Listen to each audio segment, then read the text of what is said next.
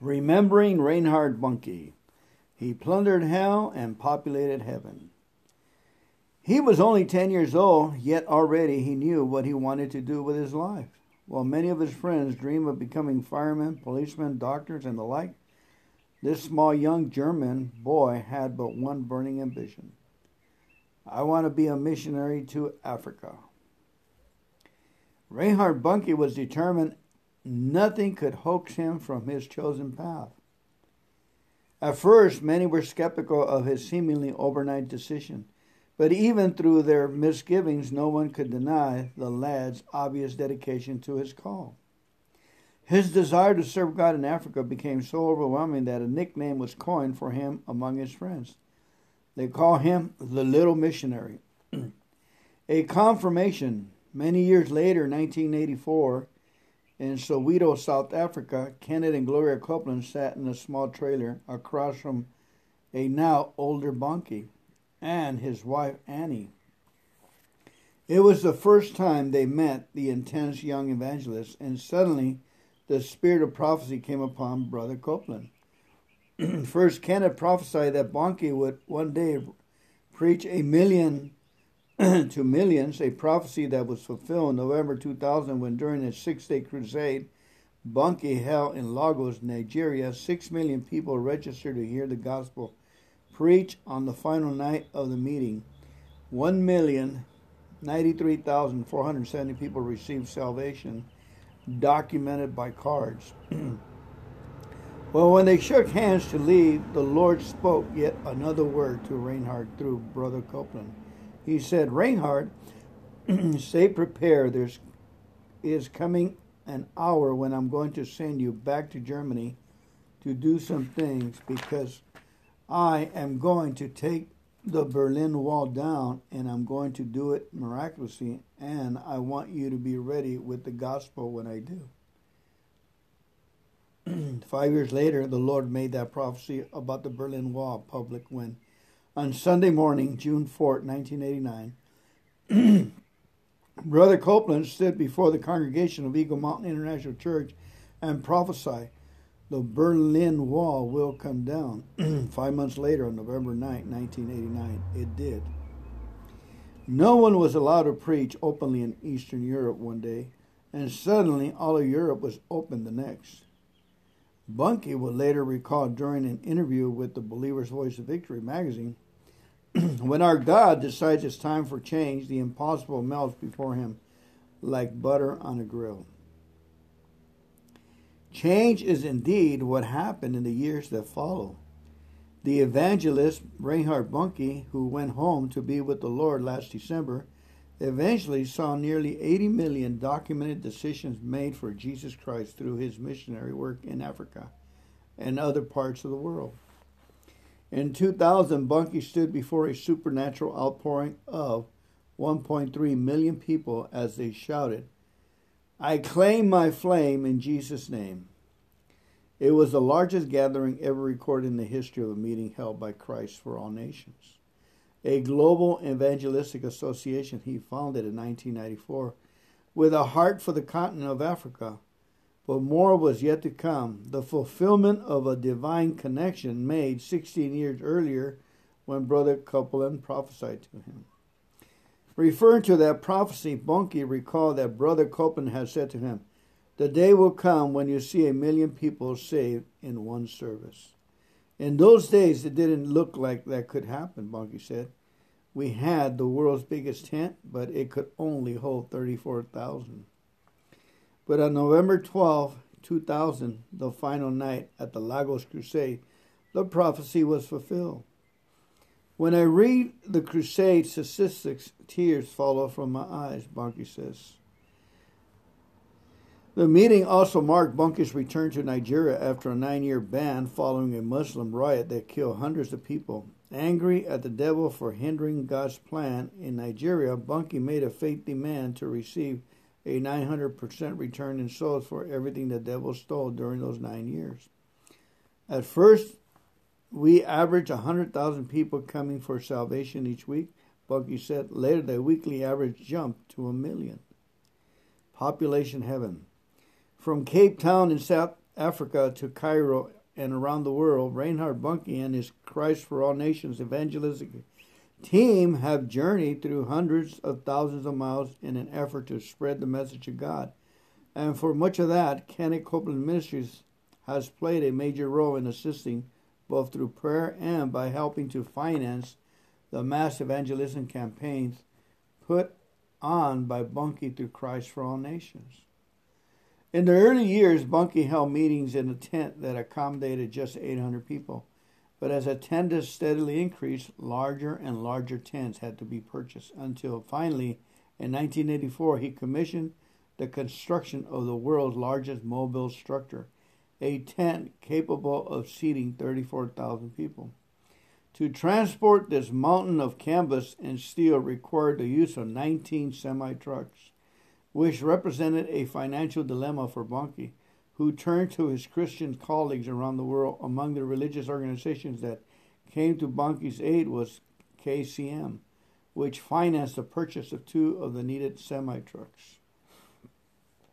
Today, KCM continues to share in the last days harvest by supporting the mass evangelist campaign conducted by Christ for All Nations, now under the leadership of Daniel Kolenda, a modern day missionary evangelist. Kolenda has led more than 21 million people to Christ face to face through massive open air evangelist campaigns in some of the most dangerous, difficult, and remote locations on earth. Years ago, Reinhard recalls during his an interview, the Holy Spirit spoke to my heart, Reinhard, you are going to plunder hell and populate heaven for Calvary's sake. Ever since, Bonnke has done exactly that.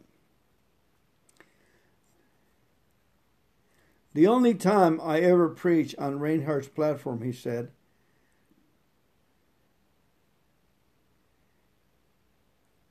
I want you to give an invitation for people to come receive the Holy Spirit. This was a long time before there was huge crowds. I never had the privilege of seeing personally one of those large, huge crowds like that, he said. He just had finished preaching about the Holy Spirit, and I gave this simple little invitation. I said to the crowd, If you would like to come receive the Spirit of God speaking with other tongues, come onto the platform. I wasn't expecting a stampede. 9,000 people rushed to the platform that night. I'm so excited that he's that he's in the arms of Jesus, but I miss him already.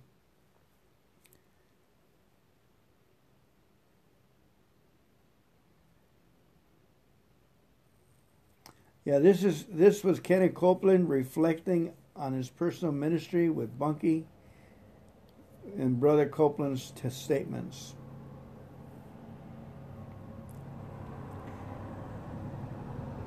I know a large part of the prosperity, the financial prosperity, and the tremendous financial growth of Kenny Copeland Ministry was because I had the honor of being partners with the greatest soul winner in our time. And I'm thrilled. Reinhard's homegoing is not the end, it's just the beginning. Reinhard is not a was, he still is. He just moved, he just left town, left his body here for a few days, and moved to heaven. Reinhard Bonnke. I have read his book, uh, On Fire or something like this. is a, one of the biggest books I have ever read. His life story. It's a red book, On Fire, something like that.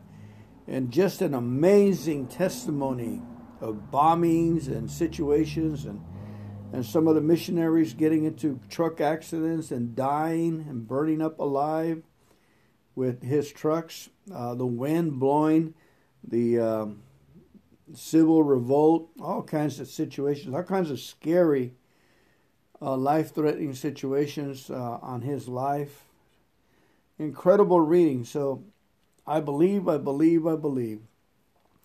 I had Kenneth Copeland, I heard him, I saw him in, in a vision, in a dream. He told me that he needs me to keep my hands clean um, I need for you to keep your hands clean. So I've been hanging on to that prophecy, which came to me in a dream. The dream was that uh, Kenneth Copeland had a kind of like a station wagon with an airplane uh, trailer in the back, and the airplane trailer had to be assembled. And there seemed to be some military guys with, uh, you know, next to us with geared and vests and everything, black. And me and Kenneth Copeland were walking towards it. And they went to disconnect the trailer, and I went to put my hands on it to help out. And Kenneth Copeland spoke to me. He said, I need for you to keep your hands clean.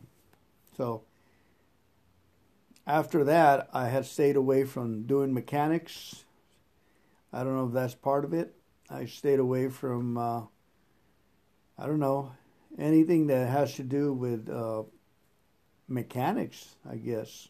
And I study the Word of God more. Study the Word of God more. Stay into the Word as opposed to staying into the mechanic side. So that's all I can get from that. If you have anything else, let me know. Thank you so much for listening. God bless you. Have a great day. No More Magic by Melanie Hemry. No more magic. No more magic. Eight ball. The congregation could almost hear sleigh bells ringing through the auditorium at Eagle Mountain International Church the morning of December 16, 2018, a winter wonderland backdrop was the set stage for the annual Christmas program. David and Christy Caudillo watched eagerly as a group of children walked on stage. On the front row stood Gabriel, the second of their five children, his sweet face puckered in concentration as he sang while his chocolate eyes sparkled with excitement. At seven years old, Gabriel was a mixture of a tender heart and a mischievous playmate to his siblings. While all the Caudillo children wiggled with excitement over Christmas, Gabriel awaited his birthday with bated breath. In just three weeks, he will turn eight, and his greatest desire would be fulfilled. More than anything, Gabriel wanted to play in the water park at the Great Wolf Lodge in Grapevine, Texas. While shopping on Black Friday after Thanksgiving, his grandmother had found tickets on sale for the lodge and had snapped up a family outing there for Gabriel's birthday. One of the conditions of the sale price had been that once purchased, the dates couldn't be changed. That was no problem. The date of Gabriel's birthday wouldn't change either. Later that afternoon, Christy let the four boys go outside to play on the trampoline while she would head fed her younger child, Catherine, at around 3:30. The peaceful afternoon was shattered by piercing cries. David ran out and found Gabriel lying down on the top of his elbow. I carried him inside and put ice on his elbow while trying to figure out what had happened. David recalls the boys had been playing on the trampoline, which is surrounded by a net. Gabriel had kicked off his little brother Nathaniel's cap and laughed at him. Then he stepped outside the next to pick up the cap. That's when Nathaniel retail, retaliated by knocking him off the trampoline. I left the other children home with Christy and drove Gabriel to urgent care. Talking to him all the way, we teach our kids not to bully others, and that includes their siblings. I told Gabriel that since I didn't see the accident, he would have to describe what happened to the doctor. He was very embarrassed, but he did it. After taking the x ray, the doctor explained that Gabriel had a dislocated bone in his elbow and a broken bone. The next day, the whole family came along as he went to Children's Hospital for treatment. Christy and the other children stayed in the waiting area while David went with his son. After putting Gabriel to sleep, the doctor moved the dislocated bone back into place. Then, because of the fracture, a cast was put on his arm. Still, were sawed slits were sawed in the cast to allow for swelling. Still groggy from the procedure, Gabriel looked at his cast and almost wept. Sheesh, I'm not going to be able to go get to the Great Wolf Lodge and get in the water now, he said. The truth revealed there had been a time when Christy wouldn't have known how to respond to that in faith. In 2013, however, a friend asked that she and David watch his house in Houston while he attended a Southern Believers convention in Fort Worth. Watch it on television, he said. Maybe you'll see me. David decided to just do that. After watching the convention a while, he called to Christy, telling her, You really got to listen to this. Christy joined David to watch as Jesse Duplantis was speaking. Some of you think we're lying when we say that we've been healed, although we still have symptoms, Jesse said. That's right, Christy acknowledged. God's word is true, Jesus continued. Jesse continued. That truth trumps sickness. Therefore, we speak the truth when we say that by Jesus' stripes we were healed. We speak the truth until circumstances line up with it. For the first time, Christy saw the truth of what he said. Let me read that again. Some of you think we're lying when we say that we've been healed, although we still have symptoms, Jesse said. That's right, Christy acknowledged. God's word is true. Jesse continued, That truth trumps sickness. Therefore, we speak the truth when we say that by Jesus' stripes we were healed. We speak the truth until circumstances line up with it. This works. Yeah, try it. I tried it. I don't know. doesn't, doesn't, how do you adjust the height? Oh, it's got it there. Jesse continues God's word is truth. That truth trumps sickness. Therefore, we speak the truth when we say, By Jesus' Christ we were healed. We speak the truth until circumstance line up with it. For the first time, Christy saw the truth in what he said. In our denomination, we were taught that God answers prayer with yes and no and not right now, Christy said. I struggled with that my whole, whole life because I never knew what he was saying to me. When I was in middle school, I felt so desperate that I borrowed someone's magic eight ball. I said, God, I'll take the magic eight ball and flip it over. If it says yes, definitely, I know your answer. If yes, and I believe you had no idea that God's will was spelled out for us in the Bible. We never been taught that. Years later, our eldest son, Matthew, asked questions about the cross that I didn't know how to answer. Even though I've been Christian school teacher, I went into my room and shut the door. I said, Lord, I throw out everything I ever known if you'll just teach me what happened at the cross so that I'll know how to teach my kids. That was 2013, the year our friend introduced us to KCM. I wonder how Kenny Copeland would answer my son's questions. In hopes of finding out, I started watching Believer's Voice of Victory on TV. They were offering a book called He Did It All for You. I ordered the book and read it cover to cover. I was amazed. I had no idea Jesus had done so much for us on Calvary. Soon afterwards, Creflo Dollar taught about the difference between the first and second covenants. He taught how much God loves us and how our new covenant was established on better promises. I didn't know any of that. We started listening to everyone the Copelands mentioned. We, had, we soaked up teachings by Kenneth Hagin and Charles Capps. We received revelation after revelation. Our faith grew, and we started teaching it to our children. It changed our lives. We were living in Houston at the time, but we were getting fed primarily through KCM and MIC, EMIC. We prayed asking the Lord to make a way for us to move to Dallas Fort Worth, Texas. David worked as a construction administrator in the architectural business. In 2014, when they decided they wanted to move, all the big projects were in Houston. In addition, the industry had been hit hard by the earlier recession and was still recovering. David applied for work with architect architectural firms in Dallas, but they couldn't compete with what he made in Houston. By faith, David and Christy continued praying while they packed boxes, standing on scripture. They danced around their boxes, rejoicing in the fulfillment of God's plan for their lives. Then in October 2015, David was interviewed by three different architectural firms in the DFW area. Two of them wanted him and kept increasing their offers. He was hired by a firm that gave him a good salary and a thousand dollars moving package. They moved to the Fort Worth area and soon after joined EMIC. They plugged into the church, taking opportunities to serve. Their faith grew faster than their children, perfecting that which concerns us.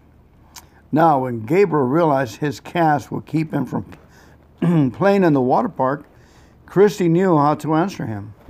Gabriel, Psalms 138 8 says that he will perfect that which concerns you.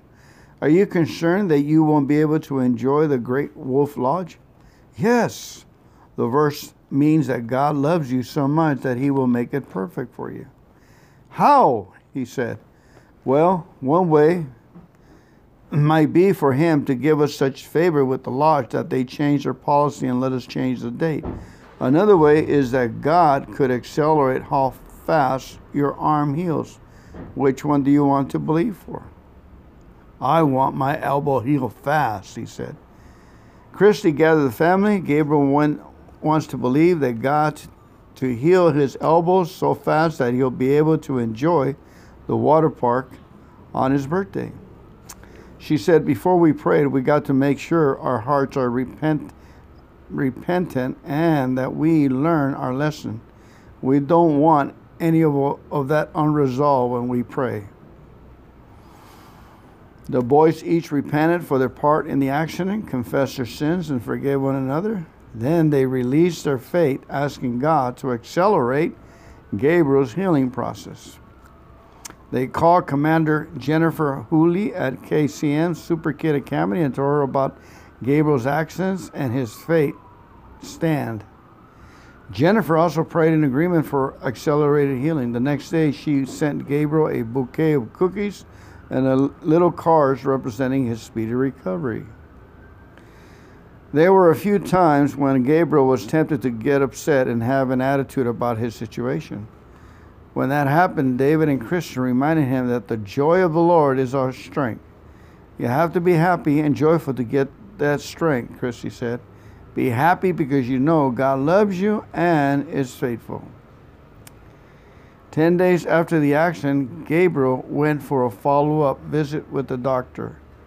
Today we're going to x ray his arm to make sure everything looks good. The nurse explained, and to see how loose his cast is now, that the swelling has gone down, we'll put on a new cast that's tighter so his arm will heal better. So handed Gabriel a ring of, of swatches so he could pick up the color of his next cast. After a bit, the nurse returned looking perplexed. She said, The doctor wants another set of x rays. The healing looks significantly further along than we expected. This time, she wants x rays without the cast in case the cast is keeping us from seeing something. The cast was removed and a second set of x rays were taken. It confirmed that the bones were in perfect alignment and the fracture was completely filled in. It appeared to be completely healed, but since it was only 10 days post injury, the doctor wanted to make sure Gabriel's didn't re injure his elbow, so they used the bottom part of his cast as a splint for his arm. And his next appointment, one week later, another set of x rays verified once again that his arm was indeed healed. The doctor approved removing the splint. The Caudillos had been told to expect six to eight weeks for his arm to be healed, and God did it in less than 18 days.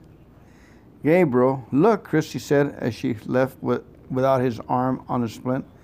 God loves you so much that he even cares about your birthday. The family arrived at the Great Wolf Lodge at the appointed day without cast or sling. Gabriel used his heel elbow to swim to splash and to slide. He celebrated his birthday with the unabashed joy of someone who knows that he is beloved of God. David and Christy Caudillo have been partners with KCM for seven years. What we learned through them has changed our lives, David says. We know that we're never alone. We are connected to a ministry of believers who pray and stand with us. Amen. Story is on Victory Magazine for, from kcm.org. Read it online. God bless you.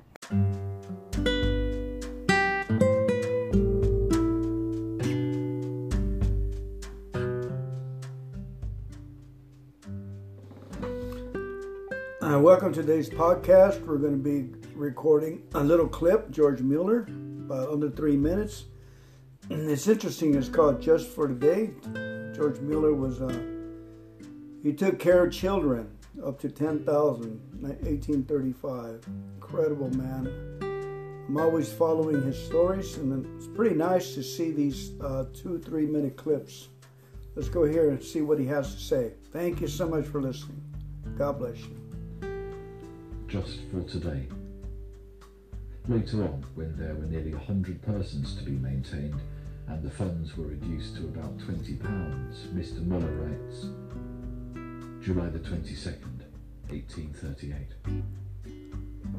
This evening, I was walking in our little garden, meditating on Hebrews 13, verse 8 Jesus Christ, the same yesterday and today and forever whilst meditating on his unchangeable love, power, wisdom, etc., and turning all as I went on into prayer respecting myself, and whilst applying likewise his unchangeable love and power and wisdom, etc., both to my present spiritual and temporal circumstances, all at once the present need of the orphan house was brought to my mind. Immediately I was led to say to myself, Jesus, in his love and power, has hitherto supplied me with what I have needed for the orphans, in the same unchangeable love and power, he will provide me with what I may need for the future. A flow of joy came into my soul whilst realizing thus the unchangeableness of our adorable Lord. About one minute after, a letter was brought me, enclosing a bill for twenty pounds. In it was written, Will you apply the amount of the enclosed bill to the furtherance of the objects of your Scriptural Knowledge Society, or of your orphan establishment, or in the work and cause of our Master in any way that he himself, on your application to him, may point out to you? It is not a great sum, but it is a sufficient provision for the exigency of day to day, and it is for today's exigencies that ordinarily the Lord provides. Tomorrow, as it brings its demands, will find its supply, etc. Of this £20, I took £10 for the orphan fund and £10 for other objects, and was thus enabled to meet the expenses of about £34, which, in connection with the orphan house, came upon me within four days afterwards, and which I knew beforehand would come. Wow. Did you hear that? Next one is Waiting for Help, George Mueller. In the next 60 seconds, I'm going to. Next, George Miller, 1835, 1838, said he got joy. The miracle is he got joy reading the scriptures. That's the miracle. He got joy and then he got answered. First, we get joy in the scriptures, then we get answers. Here's our next clip. This one's called Beyond Disappointment. Waiting. November the 21st, 1838. Never were we so reduced in funds as today. There was not a single halfpenny in hand between the matrons of the three houses. Nevertheless, there was a good dinner, and by managing so as to help one another with bread, etc., there was a prospect of getting over this day also. But for none of the houses had we the prospect of being able to take in bread. When I left the brethren and sisters at one o'clock after prayer, I told them that we must wait for help and see how the Lord would deliver us this time. I was sure of help, but we were indeed straitened. When I came to Kingsdown, I felt that I needed more exercise, being very cold. Wherefore I went not the nearest way home, but round by Clarence Place. About twenty yards from my house, I met a brother who walked back with me and after a little conversation, gave me ten pounds to be handed over to the brethren, the deacons, towards providing the poor saints with coals, blankets, and warm clothing. also five pounds for the orphans and five pounds for the other objects of the Scriptural Knowledge Institution. The brother had called twice while I was gone to the orphan houses, and had I now been one half minute later, I should have missed him. But the Lord knew our need, and therefore allowed me to meet him. I sent off the five pounds immediately to the matrons.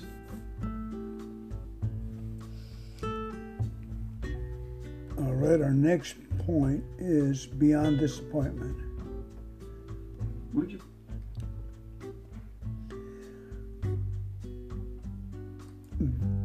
beyond disappointment. The last Disappointment. September the 21st, 1840, Monday. By what was in hand for the orphans, and by what had come in yesterday, the need of today is more than supplied, as there is enough for tomorrow also. Today, a brother from the neighbourhood of London gave me ten pounds to be laid out as it might be most needed. As we have been praying many days for the school, Bible, and missionary funds, I took it all for them. This brother knew nothing about our work when he came three days since to Bristol. Thus the Lord, to show his continued care over us, raises up new helpers. They that trust in the Lord shall never be confounded. Some who helped for a while may fall asleep in Jesus. Others may grow cold in the service of the Lord. Others may be as desirous as ever to help, but have no longer the means. Others may have both a willing heart to help and have also the means, but may see it the Lord's will to lay them out in another way. And thus, from one cause or another, were we to lean upon man, we should surely be confounded. But in leaning upon the living God alone, we are beyond disappointment and beyond being forsaken because of death, or want of means, or want of love, or because of the claims of other work. How precious to have learned, in any measure, to stand with God alone in the world, and yet to be happy, and to know that surely no good thing shall be withheld from us whilst we walk uprightly.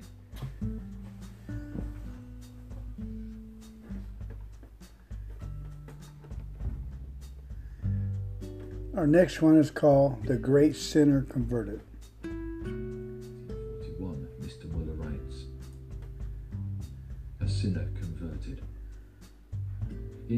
Review of the year 1841, Mr. Muller writes, During this year, I was informed about the conversion of one of the very greatest sinners that I ever heard of in all my service for the Lord. Repeatedly, I fell on my knees with his wife and asked the Lord for his conversion when she came to me in the deepest distress of soul on account of the most barbarous and cruel treatment that she received from him in his bitter enmity against her for Lord's sake, and because he could not provoke her to be in a passion, and she would not strike him again, and the like. At the time when it was at its worst, I pleaded especially on his behalf the promise in Matthew 18, verse 19 Again I say unto you, that if two of you shall agree on earth as touching anything that they shall ask, it shall be done for them of my Father which is in heaven. And now this awful persecutor is converted.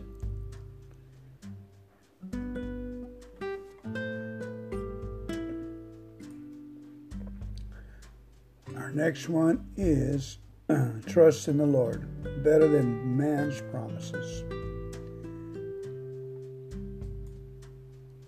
Trust in the Lord better than man's promises.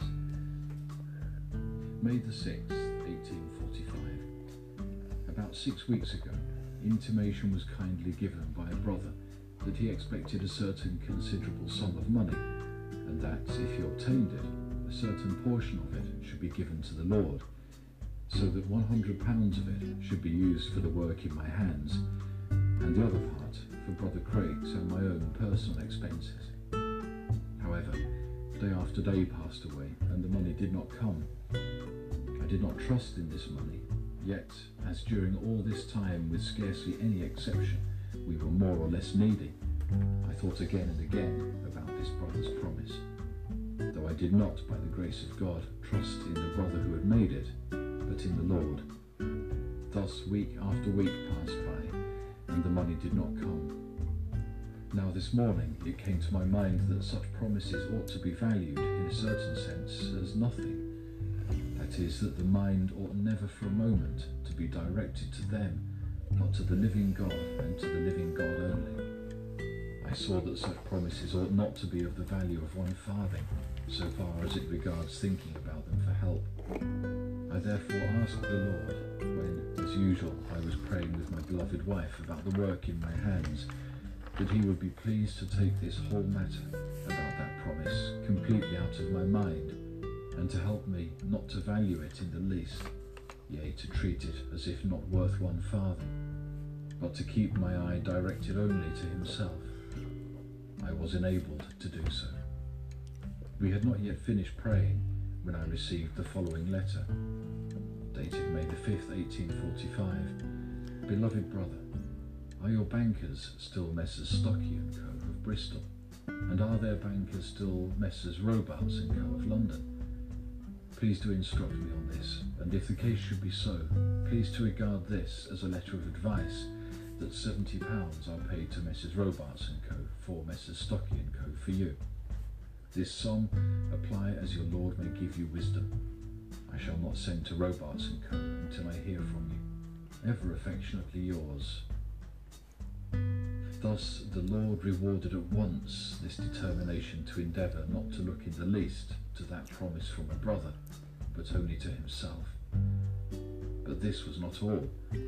About two o'clock this afternoon, I received from the brother who had more than forty days ago made that promise £166 and 18 shillings, as he this day received the money on the strength of which he had made that promise. Of this sum, £100 are to be used for the work in my hands and the remainder for Brother Craik's and my own personal expenses. Under date 1842, Mr. Muller writes, I desire that all the children of God who may read these details may thereby be led to increased and more simple confidence in God for everything which they may need under any circumstances, and that these many answers to prayer may encourage them to pray, particularly as it regards the conversion of their friends and relatives, their own progress in grace and knowledge, the state of the saints whom they may know personally, the state of the Church of God at large, and the success of the preaching of the gospel. Especially, I affectionately warn them against being led away by the device of Satan to think that these things are peculiar to me and cannot be enjoyed by all the children of God.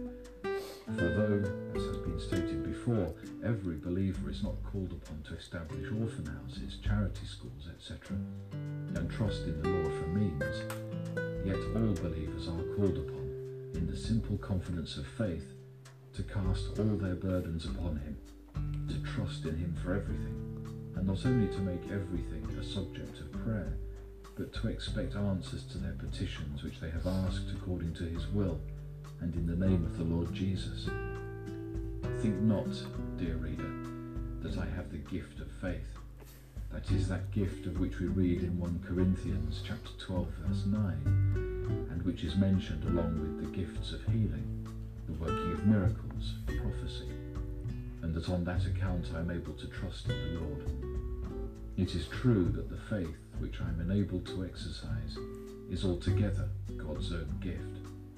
It is true that He alone supports it, and that He alone can increase it. It is true that moment by moment I depend upon Him for it, and that if I were only one moment left to myself, my faith would utterly fail.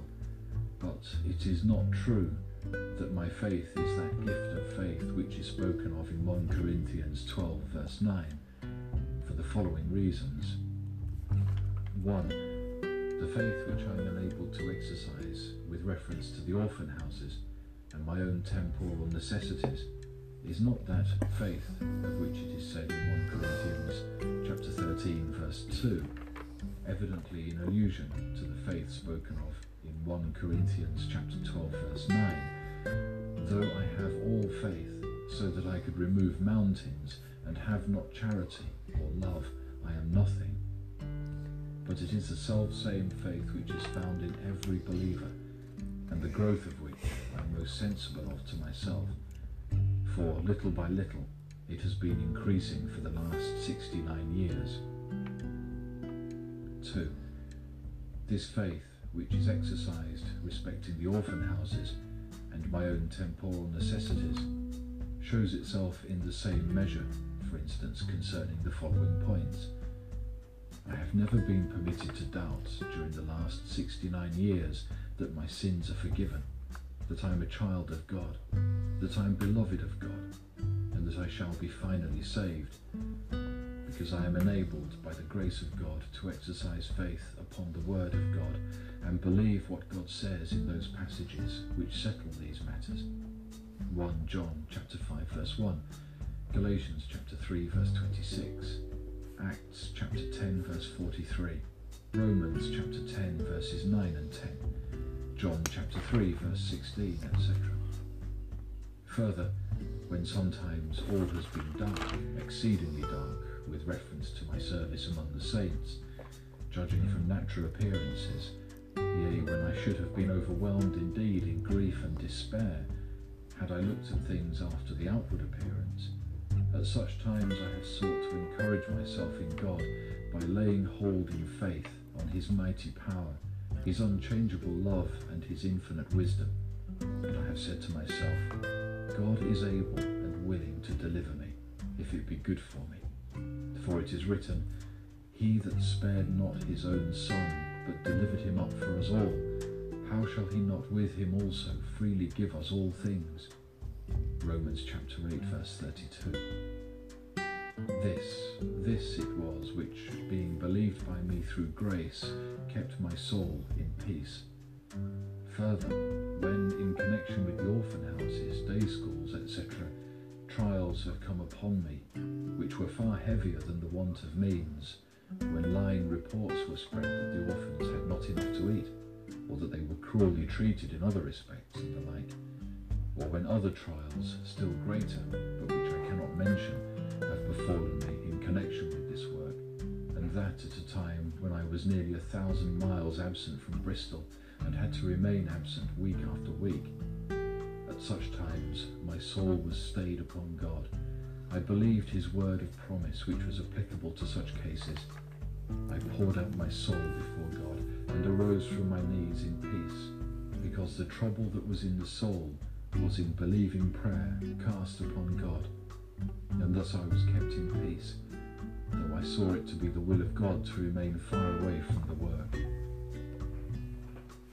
Further, when I needed houses, fellow labourers, masters, and mistresses for the orphans or for the day schools, I have been enabled to look for all to the Lord and trust in Him for help. Dear reader, I may seem to boast, but by the grace of God I do not boast in thus speaking. From my inmost soul I do ascribe it to God alone that He has enabled me to trust in Him, and that hitherto He has not suffered my confidence in Him to fail.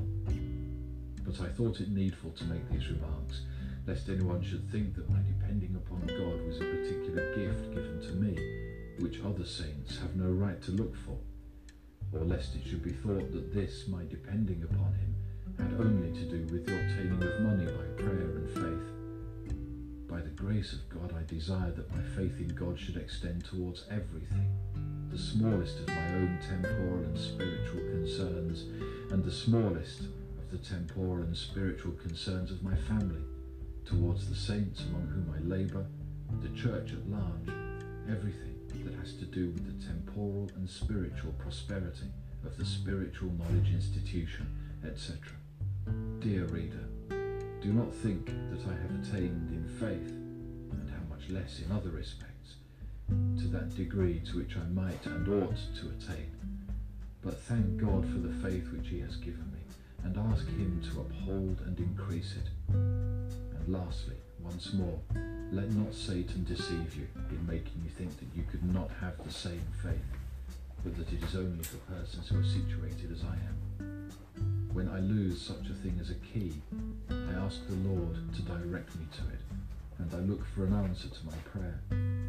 when a person with whom I've made an appointment does not come according to the fixed time, and I begin to be inconvenienced by it, I ask the Lord to be pleased to hasten him to me, and I look for an answer. When I do not understand a passage of the Word of God, I lift up my heart to the Lord, that he would be pleased by his Holy Spirit to instruct me, and I expect to be taught, though I do not fix the time when and the manner how it should be. When I am going to minister in the Word, I seek help from the Lord, and while I, in the consciousness of natural inability, as well as utter unworthiness, begin with his service, I am not cast down, but of good cheer, because I look for his assistance, and believe that he, for his dear Son's sake, will help me. And thus, in other of my temporal and spiritual concerns, I pray to the Lord, and expect an answer to my requests. And may not you do the same, dear beloved reader? Oh, I beseech you, do not think me an extraordinary believer, having privileges above other of God's dear children, which they cannot have nor look on my way of acting as something that would not do for other believers. Make but trial. Do but stand still in the hour of trial, and you will see the help of God if you trust in Him. But there is so often a forsaking the ways of the Lord in the hour of trial, and thus the food of faith, the means whereby our faith may be increased, is lost. This leads me to the following important point. You ask, How may I, a true believer, have my faith strengthened? The answer is this 1. Every good gift and every perfect gift is from above, and cometh down from the Father of lights, with whom is no variableness, neither shadow of turning. James chapter 1, verse 17. As the increase of faith is a good gift, it must come from God, and therefore he ought to be asked this blessing. 2. The following means, however, ought to be used. 1. The careful reading of the Word of God combined with meditation on it. Through reading of the Word of God, and especially through meditation on the Word of God, the believer becomes more and more acquainted with the nature and character of God, and thus sees more and more, besides his holiness and justice, what a kind, loving, gracious, merciful, mighty, wise, and faithful being he is, and therefore in poverty, affliction of body, bereavement in his family, difficulty in his service, want of a situation or employment, he will repose upon the ability of God to help him, because he has not only learned from his word that he is of almighty power and infinite wisdom, but he has also seen instance upon instance in the Holy Scriptures in which his almighty power and infinite wisdom have been actually exercised in helping and delivering his people. And he will repose upon the willingness of God to help him, because he has not only learned from the Scriptures what a kind, good, merciful, gracious, and faithful being God is, but because he has also seen in the Word of God how, in a great variety of instances, he has proved himself to be so. And the consideration of this, if God has first become known to us through prayer and meditation on his own word, will lead us, in general at least, with a measure of confidence to rely upon him. And thus the reading of the word of God, together with meditation on it, will be one especial means to strengthen our faith. 2. As with reference to the growth of every grace of the Spirit, it is of the utmost importance that we seek to maintain an upright heart and a good conscience, and therefore do not knowingly and habitually indulge in those things which are contrary to the mind of God. So it is also particularly the case with reference to the growth in faith. How can I possibly continue to act faith upon God concerning anything if I am habitually grieving and seek to detract from the glory and honour of Him in whom I profess to trust, upon whom I profess to depend? All my confidence towards God, all my leaning upon Him in the hour of trial will be gone if I have a guilty conscience and do not seek to put away this guilty conscience, but still continue to do the things which are contrary to the mind of God. And if, in any particular instance, I cannot trust in God because of the guilty conscience, then my faith is weakened by that instance of distrust. For faith, with every fresh trial of it, either increases by trusting God and thus getting help, or it decreases by not trusting Him. And then there is less and less power of looking simply and directly to Him, and the habit of self dependence is begotten or encouraged. One or the other of these will always be the case in each particular instance. Either we trust in God, and in that case we neither trust in ourselves, nor in our fellow men, nor in circumstances, nor in anything besides, or we do trust in one or more of these, and in that case do not trust in God. 3. If we indeed desire our faith to be strengthened, we should not shrink from opportunities where our faith may be tried, and therefore, through the trial, be strengthened. In our natural state, we dislike dealing with God alone. Through our natural alienation from God, we shrink from Him and from eternal realities. This cleaves to us more or less even after our regeneration. Hence it is that more or less, even as believers, we have the same shrinking from standing from depending upon Him alone, from looking to Him alone. And yet this is the very position in which we ought to be if we wish our faith to be strengthened. The more I'm in a position to be tried in faith with reference to my body, my family, my service for the Lord, my business, etc., the more shall I have opportunity of seeing God's help and deliverance. And every fresh instance in which He helps and delivers me will tend towards the increase of my faith. On this account, therefore, the believer should not shrink from situations, positions, circumstances in which his faith may be tried, but should cheerfully embrace them as opportunities where he may see the hand of God stretched out on his behalf to help and deliver him, and whereby he may thus have his faith strengthened. 4. The last important point for the strengthening of our faith is that we let God work for us when the hour of the trial of our faith comes, and do not work a deliverance of our own. Wherever God has given faith, it is given, among other reasons, for the very purpose of being tried. Yea, however weak our faith may be, God will try it, only with this restriction, that as in every way he leads us gently, gradually, and patiently, so also with reference to the trial of our faith. At first, our faith will be tried very little in comparison with what it may be afterwards. For God never lays more upon us than he is willing to enable us to bear. Now, when the trial of faith comes, we are naturally inclined to distrust God and to trust rather in ourselves or in our friends or in circumstances. We will rather work a deliverance of our own somehow or other and simply look to God and wait for his help. But if we do not patiently wait for God's help, if we work a deliverance of our own, then at the next trial of our faith it will be thus again. We shall be again inclined to deliver ourselves. And thus with every fresh instance of that kind our faith will decrease, whilst on the contrary, were we to stand still, in order to see the salvation of God, to see his hand stretched out on our behalf, trusting in him alone, then our faith would be increased. And with every fresh case in which the hand of God is stretched out on our behalf, in the hour of the trial of our faith, our faith would be increased yet more. Would the believer therefore have his faith strengthened? He must especially give time to God, who tries his faith in order to prove to his child in the end how willing he is to help and deliver him the moment it is good for him.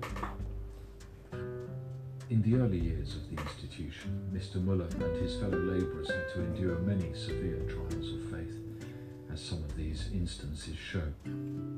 Mr. Muller, when writing of this period, says, Though now, July 1845, for about seven years our funds have been so exhausted that it has been a rare case that there have been means in hand to meet the necessities of more than a hundred persons for three days together. Yet I have been only once tried in spirit, and that was on September the 18th, 1838, when for the first time the Lord seemed not to regard our prayer. But when He did send help at that time, and I saw that it was only for the trial of our faith, and not because He had forsaken the work, that we were brought so low. My soul was so strengthened and encouraged that I have not only not been allowed to distrust the Lord, but I have not been even cast down when in the deepest poverty since that time.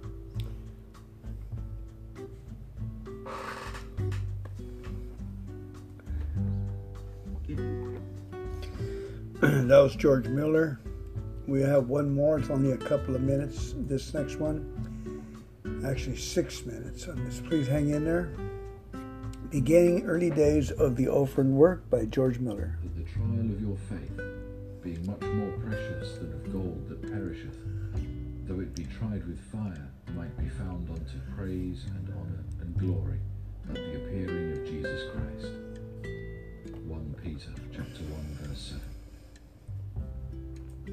Mr. George Muller, the founder of the new orphan houses, Ashley Down, Bristol, institutions that have been for many years the greatest monuments of modern times to a prayer answering God, gives in that most valuable and instructive book a narrative of some of the Lord's dealings with George Muller, Volume 1, among other reasons for establishing an orphan house, the following. Sometimes I found children of God tried in mind by the prospect of old age, when they might be unable to work any longer, and therefore were harassed by the fear of having to go into the poorhouse. If in such a case I pointed out to them how their Heavenly Father has always helped those who put their trust in Him, they might not perhaps always say that times have changed, but yet it was evident enough that God was not looked upon by them as the living God my spirit was oft times bowed down by this, and I longed to set something before the children of God, whereby they might see that He does not forsake, even in our day, those who rely upon Him. Another class of persons were brethren in business, who suffered in their souls and brought guilt on their consciences by carrying on their business almost in the same way as unconverted persons do. The competition in trade the bad times, the overpeopled country, were given as reasons why, if the business were carried on simply according to the word of God, it could not be expected to do well. Such a brother perhaps would express the wish that he might be differently situated, but very rarely did I see that there was a stand made for God, that there was the holy determination to trust in the living God and to depend on Him in order that a good conscience might be maintained. To this class, likewise, I desired to show by a visible proof that God is unchangeably the same. Then there was another class of persons, individuals who were in professions in which they could not continue with a good conscience, or persons who were in an unscriptural position with reference to spiritual things. But both classes feared, on account of the consequences, to give up profession in which they could not abide with God, or to leave their position, lest they should be thrown out of employment. My spirit longed to be instrumental in strengthening their faith by giving them not only instances from the Word of God of His willingness and ability to help all those who rely upon Him, but to show them by proofs that He is the same in our day. I well knew that the Word of God ought to be enough, and it was by grace enough to me. But still, I considered that I ought to lend a helping hand to my brethren, if by any means, by this visible proof to the unchangeable faithfulness of the Lord, I might strengthen their hands in God. For I remembered what a great blessing my own soul had received through the Lord's dealings with his servant A.H. Francke, who in dependence upon the living God alone which I had seen many times with my own eyes. I, therefore, judged myself bound to be the servant of the Church of God in the particular point on which I had obtained mercy namely, in being able to take God by His word and to rely upon it. All these exercises of my soul, which resulted from the fact that so many believers with whom I became acquainted were harassed and distressed in mind, or brought guilt on their consciences on account of not trusting in the Lord, were used by God to awaken in my heart the desire of setting before the church at large and before the world a proof that he has not in the least changed.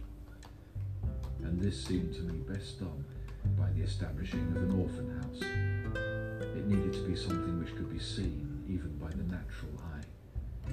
Now, if I, a poor man, simply by prayer and faith, obtained without asking any individual the means for establishing and carrying on an orphan house, there would be something which, with the Lord's blessing, might be instrumental in strengthening the faith of the children of God, besides being a testimony to the consciences of the unconverted of the reality of the things of God.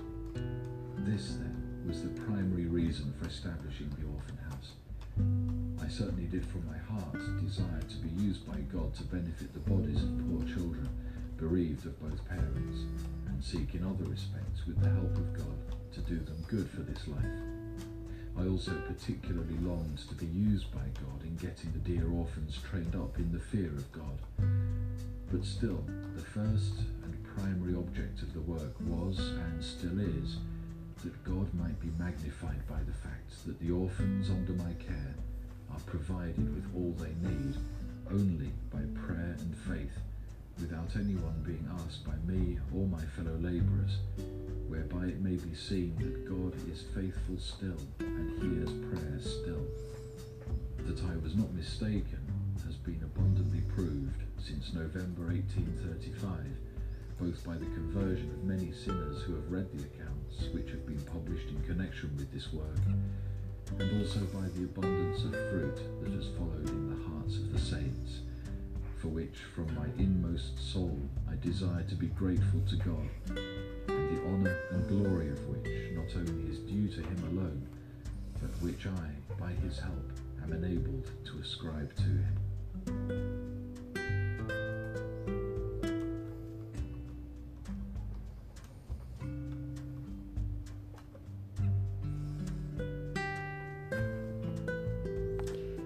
Okay, we're going to go ahead and stop right there. Pretty good. All right. God bless you. Stay excited. Keep your goals and your gratitude list up on high. God loves to fulfill our petitions. Amen.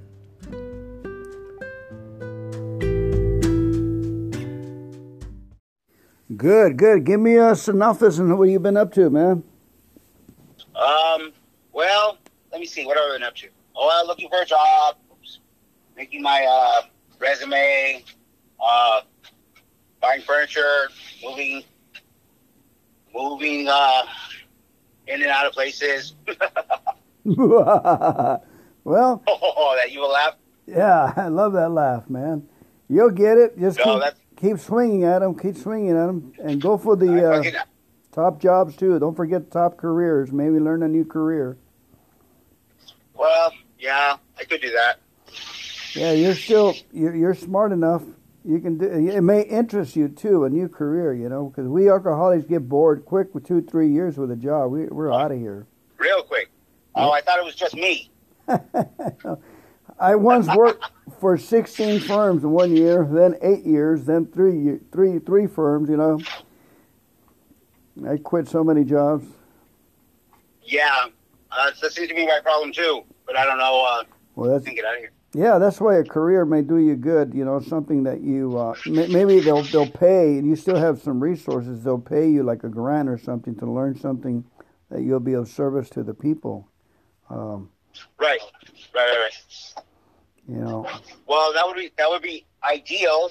Um, I'm having a little issue though, and um, my issue is I don't want to stay sober.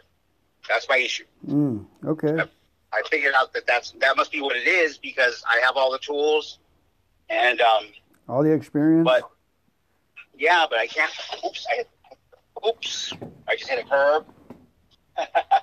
um, no, I um, I have all the experience. No, no, wait, what was I saying? I don't know that I want to. You know what I mean? I feel that I want to, but but then not again. I don't. You know what I mean? Yeah. I don't know how. I don't know how to explain it. I'm not. I'm not. But I haven't hit my bottom. I want you. And I, and I I'd like to ask you to do two things. I want you to to to laugh laugh more and, and say, "I thank you, God. I don't want to," and laugh. Right. That's that's that is um, at least that way you're courageous in God's sight. You're, you you got guts. You're you're being honest with Him, and uh, and But I don't. you know. I'm a coward. Well, you know. I am a coward. Well, if it, but then acknowledging is is uh, being honest, right? And that's I think you, God. I, don't want to do it, and laugh at your problem. Ha ha! I'm getting myself more into this junk. Ha ha ha! ha. You know, and act. You want me to laugh? Yeah, All right. All right. I want you to laugh at I- this because whatever's going to work is going to be a new idea, uh, different against the grain in our thinking. Okay. But I'm not. But for Fernando, that's not. That's not the issue. My issue is, I, I, I don't know. I don't know why I can't stay stopped. I don't know why. Uh, Because I can stop and I stop and I feel better, and then I go to the meetings and I feel better, and but no, I don't. I go to the meetings and I don't feel better. That's a lie. Well, um, well, just do those two things, okay? Laugh and thank Okay. and thank God. You know you mess up. You know, just thank Him that Okay. you, you know you know, and uh, you you'll be surprised how uh, in laughing the good spirit goes inside your soul and, and strengthens you. You know, so it's it's a it's a it's a secret. Don't tell no one. All right. I've been studying right. this for years, and God has been telling me for years to to laugh more at my at my capers. Okay. And I another been, thing, I have been laughing more though. I have been laughing more. It's yeah, yeah, it, it- you know, and then at the same time, act like you're fine and, and go go get those service uh, positions that you may learn a new trade that delivers food to people.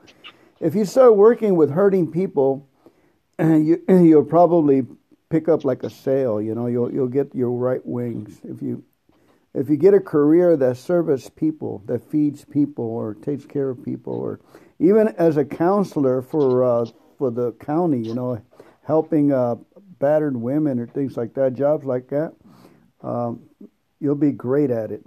You'll probably take advantage of a few of them, but that's okay. You'll still have a good career. Oh, how now? How now? We don't want to go there. um, yeah, but those those jobs don't pay that much. Yeah, No, they don't. Well, okay, I'll, I'll look into it. I'll look into it. yeah. Look Uh, at if I remember. If I remember, because I, I have a good forgetter. I have a really good forgetter. Yeah. All right. Well, God, God will bring it to you again, and then you'll remember me. You'll, you'll remember the laughing guy in Glendora. Okay. All right, for sure. All right. Thanks for checking in. Hey, say hi, um, say hi to Rudy for me. I certainly will. He's going to come on Thursday. We'll we'll we'll give you a call. All right. Yeah, please do. All right, brother. God bless you. All Bye bye. right. Thank you. You're welcome, Bye-bye. Frank. Bye, Frank.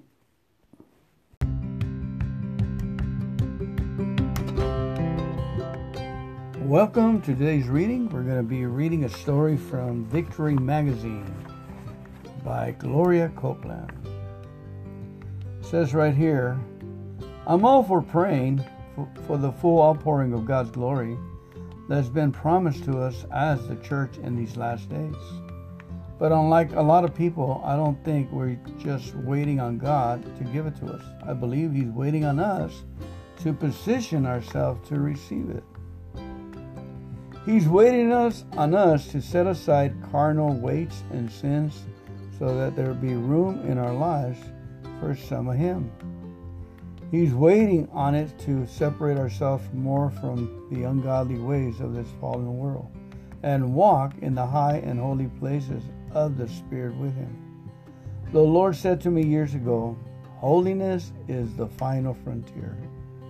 Our separation ourselves completely unto God is the next step and the only step between where we are now and the greatest manifestation of glory this earth has ever seen. God isn't holding it back from us. He is as ready to take us into it as he was to take the Israelites into the promised land. And he's saying to us much the same thing. He said to them, Sanctify yourself, for tomorrow the Lord will do wonders among you. Joshua 3 5.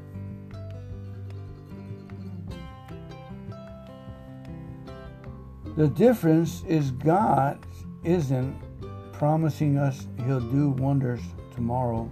Under the new covenant, His wonders and His call for us to sanctify ourselves unto Him are always for today. As the Apostle Paul wrote to the Corinthians Behold, now is the acceptable time. Behold, now is the day of salvation.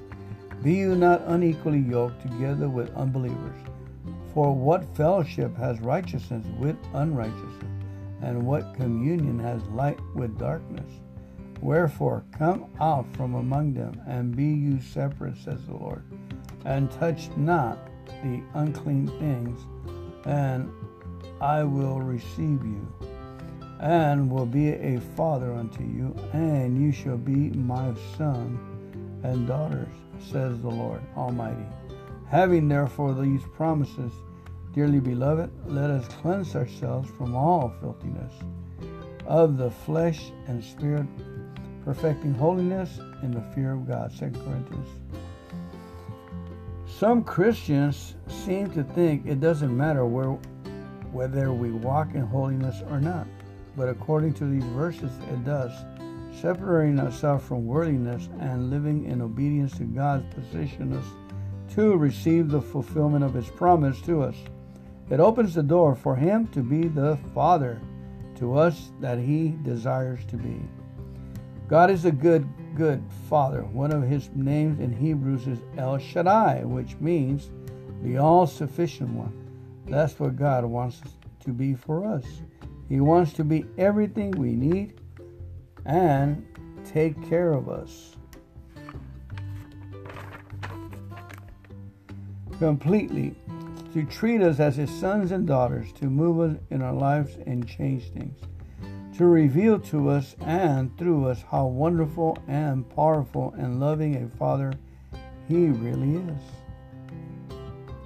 God's plan is to make us vessels of his glory for all the world to see. But for that plan to cause to come to pass, we must cooperate with him we must cast off the works of darkness and walk in the light of what the Apostle Paul wrote in 1 Thessalonians 4. Finally, then, brethren, we urge and exhort in the Lord Jesus that you should ab- abound more and more, just as you receive from us how you caught ought to walk and to please God. For you know the commandments we gave you through the Lord Jesus. For this is the will of God, you, your sanctification, that you should obtain from sexual immorality, that each of you should know how to possess his own vessel in sanctification and honor, not in passion or lust, like the Gentiles who do not know God. For God did not call us to uncleanness, but to holiness. In Jesus' name. Holy, holy, holy be it unto us according to thy word, Lord. Amen.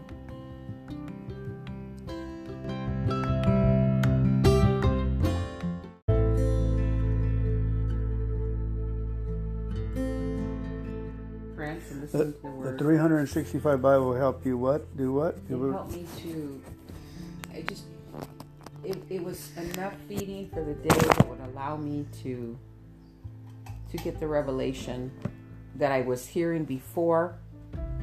Like I would listen to Joseph Prince, great sermon. Then I go to the Word and see it. It would just connected all the dots.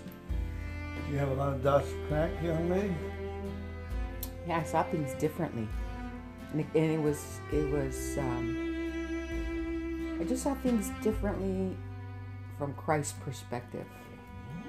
Because I also listen when I listened to Bill Johnson and Kris Vallotton same thing. It's, everything kind of like if you hear it, this is really good when you hear the word, and then it's okay. The scripture says in Romans 10, faith comes by hearing, and hearing from the word of God. Okay, so the hearing is I'm hearing my sermons with my favorite pastors, or I have the Word of God in front of me on the YouTube. I'm listening something. I've got I've got it. I'm hearing it constantly, whether I'm going to sleep, waking up. But the second part of that says hearing by the Word of God. So when you read the Word of God, you're also God is speaking to you, and you're hearing. So everybody thinks that you just keep on hearing and hearing and hearing. You must put the, the, the words in front of you and hear God that way that that was a huge huge revelation for me that I've been hearing in this last couple months. Reading the word? Yes. Looking at it. Letting God speak to you through the word. You know, it's it's it's a it's it's a blessing. You know, um, the one I was telling you about was Mark chapter Mark chapter 8 Mm-hmm. Yeah, where Jesus is taking them to the in the boat and they're going to the other side and they're all concerned. We don't have any bread. Oh yeah, give me a sermon. Yeah, and so then Jesus, you know, they had just got done feeding the four thousand. Prior to that, they saw him feeding the five thousand, and the way it took place and how miraculously it was done. And then now they're worried about being in the boat with no bread.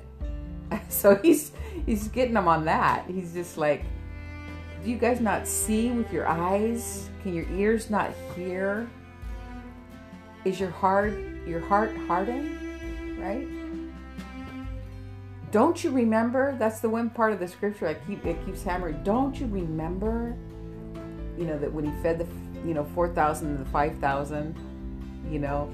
So the point is sometimes we don't always have God's perspective when we see in in the natural realm. There's a spiritual realm where where things are happening that you can't see yet. And sometimes you you don't you, maybe you're hearing the word of God but you're not believing it in that season in your life, okay? And then at times in, in cer- certain trials takes you through situations your heart can get hard and not believe what you know is truth. So then so the point being is don't you remember? We have to will ourselves to remember. We can always remember. And and God sometimes causes you to remember. You know, whether, you know, you might be driving through that little area and you get a little remembrance thought of what God did for for you and that, you know, as you're driving or you just remember, you know, how you were going through a financial um, setback and how God miraculously came through for you. So the point is, you got to go back to the times when He's done something for you, and see see better that way. You know, get your get your perspective of heaven back. And um, so that that's kind of like what I remember from that teaching but you know after hearing it then i went back to read it and i was like i get it you know what i mean it just makes sense and it and it, and, it, and then if i apply it you know if i apply it to my problem or situation then i go okay well wait a minute. He brought me through before. Why not? Why wouldn't he bring me through this time right?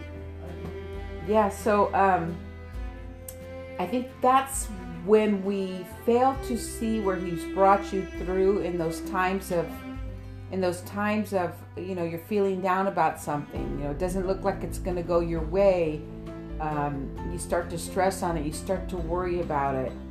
And then you go back and say well wait hold on a second. I've been here before. The lord brought me through it. He brought me through it bigger than i thought he was going to bring me through it. And and then you're like yeah he's gonna do it again. It just builds up your faith. But the the the one scripture that was good is that um uh, where's the scripture lord? Um oh in psalm 119 111 it says the testimony of jesus christ is my inheritance. So you know, all the things that Jesus did in the Word as he went about healing all who were oppressed by the devil, as he went about healing all that were sick, as he went about teaching all the wisdom, um, the times he, he pushed the storm back, you know, the times he, he raised people from the dead, all those moments that are captured in the scripture, that belongs to me as, as my inheritance because I'm a believer in the Lord Jesus Christ. So that that is mine. I, I he left me that and um, so there's power in testimony and there's power in remembering, you know, how Jesus has brought you through. But we have to remember, like, sometimes what happens is you go through a crisis and you get through it and he brings you through beautifully more than you could ever imagine maybe he eliminates $2400 $200,400 right off of your mortgage when it was upside down. You know, and it's your fault it's upside down, it's not his. So he eliminates that and he does it suddenly. And so he eliminates off your mortgage, you know, he causes the, the bank to do that. And then another five years later, he's still working on that for you. He's taking the, you know, another 5000 off without you even asking for it you know so so anyway um, that happens he brought me through or he brought you know he'll bring you through and then guess what right after that maybe another financial crisis comes in two or three years you know where you just can't see light at the end of the tunnel because you have this bill and that bill and you're using the credit card so much that you you know, you're going through it again. And so what I learned was that's that's what I needed to do in that season. If I would have remembered how he brought me through the modification of a loan suddenly, then he was also going to bring the resources and the finances to help eliminate this credit card debt. So the point is the more I go back and remember what Christ did for me, I can stand firmer on the rock.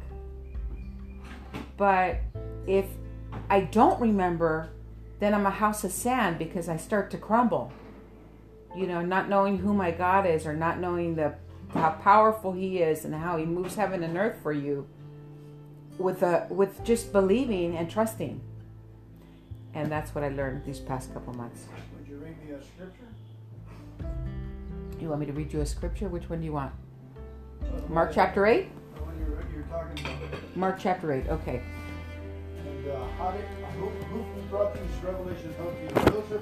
Um, well, Joseph and Bill Johnson. The? Yes, they are. How about Tony? Oh, Kris Vallotton is also another one that I appreciate. This is fun. which is fun.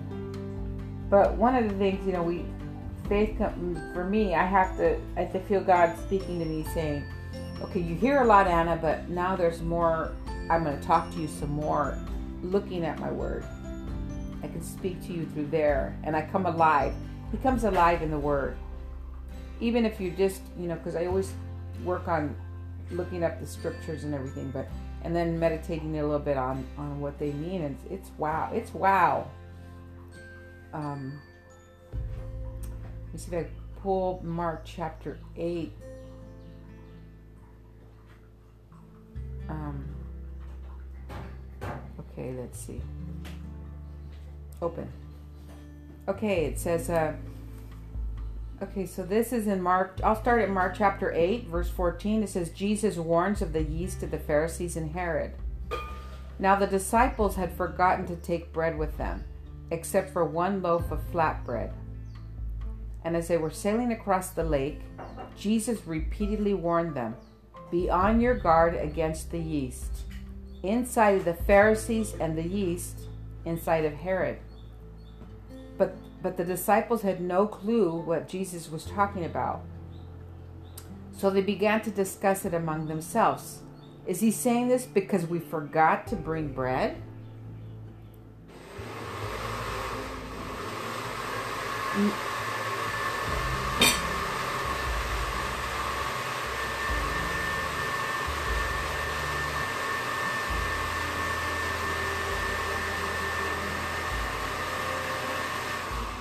Knowing what they were thinking, Jesus said to them, Here's the meat 17, 8, 17. Why all this fussing over forgetting to bring the bread? Do you still not see or understand what I say to you? Are your hearts still hard? You have good eyes, yet you still don't see, and you have good ears, yet you still don't hear. Neither do you remember. When I when I multiplied the bread to feed more than 5,000 people, how many baskets full of leftovers did you gather afterwards? 12, they replied. And when I multiplied food to feed over 4,000, how many large baskets full of leftovers did you gather afterwards? Seven, they replied. Then, how is it that you still don't get it? Isn't that cool? Uh-huh. Jesus, how is it you don't get this? I mean, he, first of all, he knew what they were thinking, right? They were so worried about the bread or whatever, but they just saw him do all these great things but at the beginning, it's kind of interesting when he says, Be careful about the bread, you know, the yeast in the bread of the Pharisees and Herod, okay, uh, which represents the the religious, the, the, the religious, uh, uh, whatever. For that day. Well, in, the, in general, the religious, even now, even for now, be careful about the religious, uh, I don't call it spirit, political form, whatever you want to call it Herod represents political, the other one represents religion. So be careful that that doesn't get in your belief system because they're not correct. It's the worldview, in other words. It's the way the world views things. And it's actually kind of what we're going through right now all these politics and then even the religion how, uh, how you know people use their religion versus the relationship with jesus to um, to impact your thinking to influence your thinking about the Word of God and the truth. Amen. Does that make sense? Thank you very much. Go ahead, let's pray. Let's pray out. Pray, uh, pray for the people. Lord Jesus, thank you, um, Father God. We thank you for this wonderful word, and we just pray that many will hear it and receive it, and that they would be influenced by uh, your realm in the kingdom, Lord, and the marvelous actions and the marvelous testimonies that are in your word, Lord, that they would receive and chew on this scripture in Mark chapter 8, starting at 14 to 17, Lord. And we thank you, Lord, that these are a lot, These these things that you've done in the Word, Lord, are alive for us today. They belong to us and they're part of our inheritance, Lord. So, Father, we just we just bless the people. We just thank you that they're tuning in, and we thank you that you uh, you, you want to do according to Ephesians, where it says that um, that the eyes of their uh, the eyes would be enlightened, and that they would be given understanding and the revelation of who Jesus is, Lord. So um, today is a great day, and we thank you, Father, for this wonderful breath of fresh air that's before us, Lord, into this next season, Lord.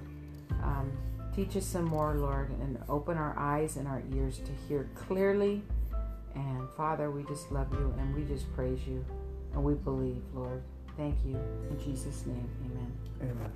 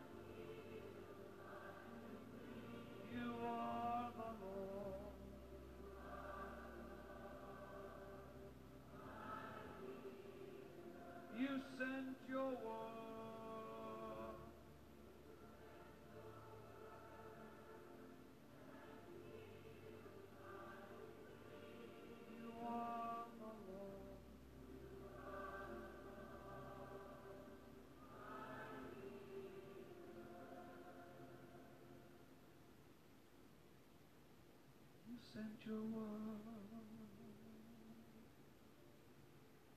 and healing of mine.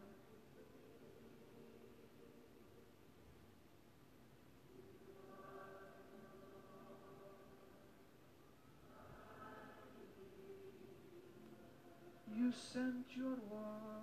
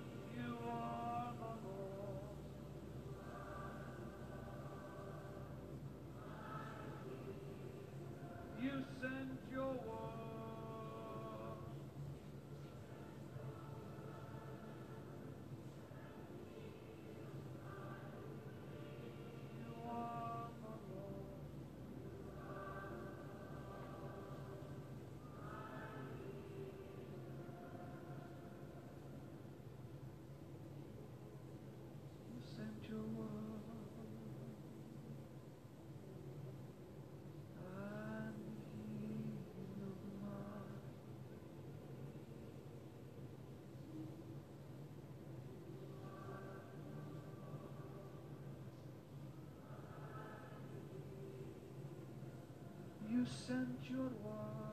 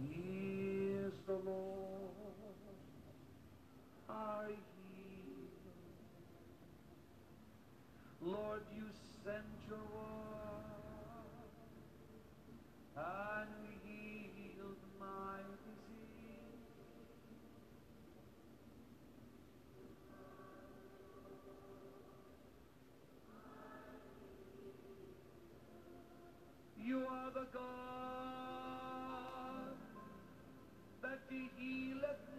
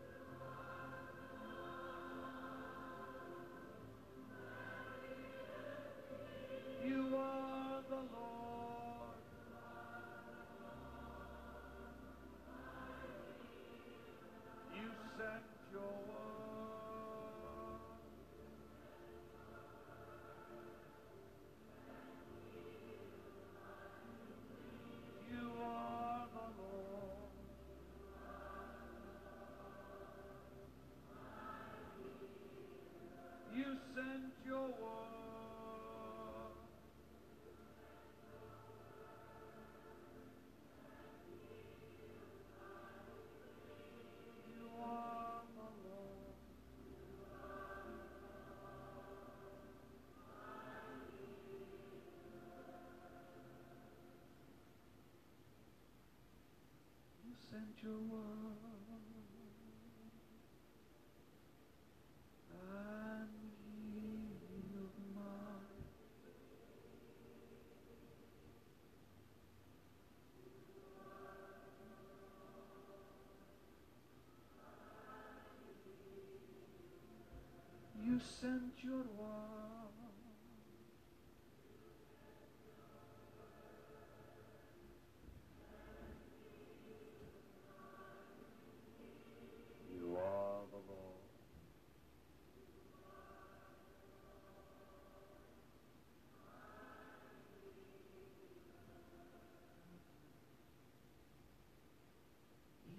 This one.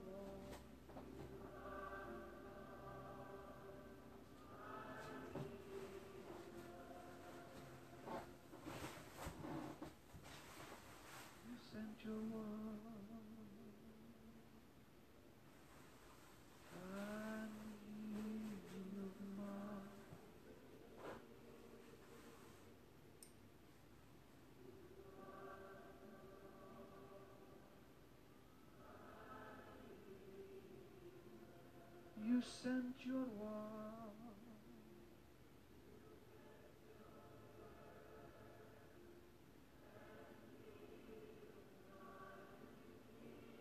You are the Lord.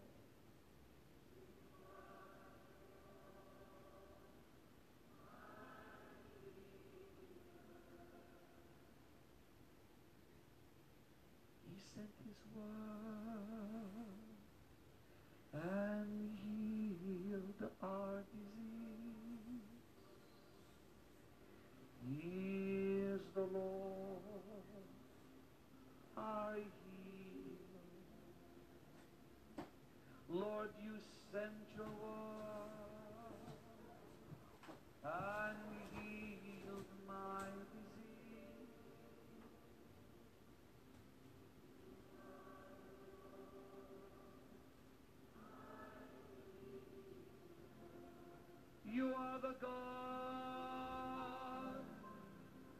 he left me.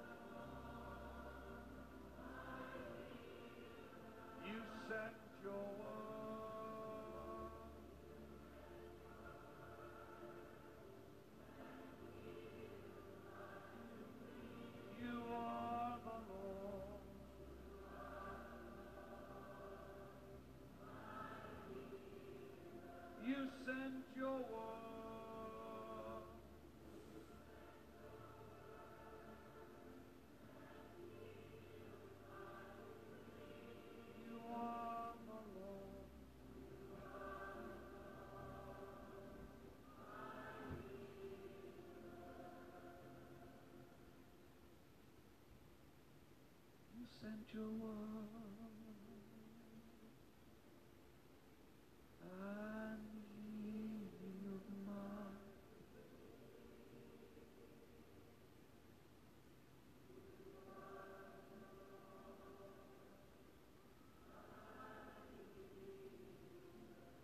You sent your word.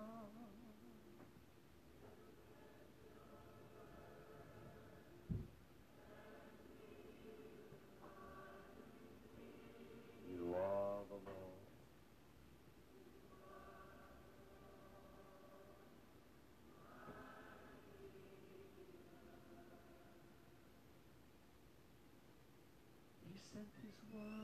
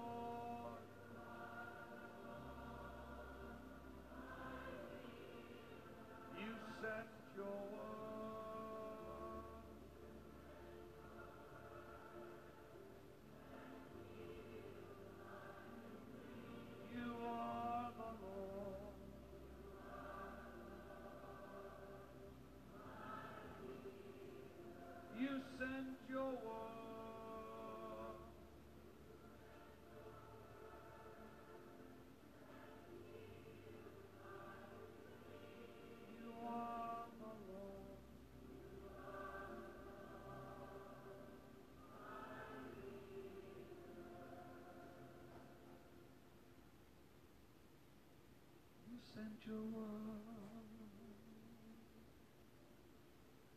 and healed mine.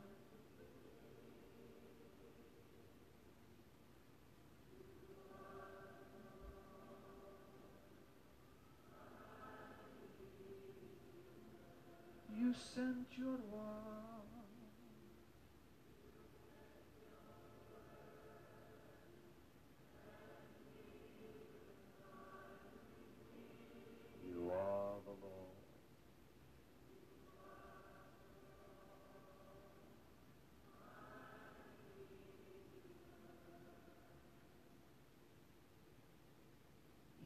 is wide.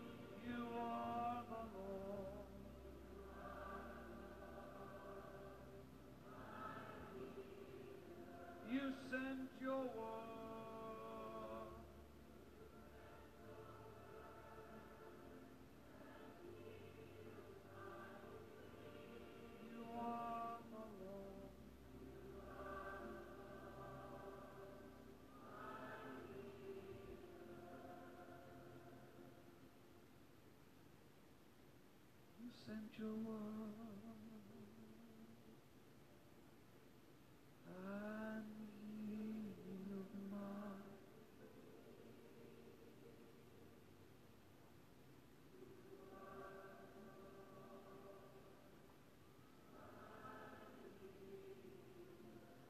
you sent your word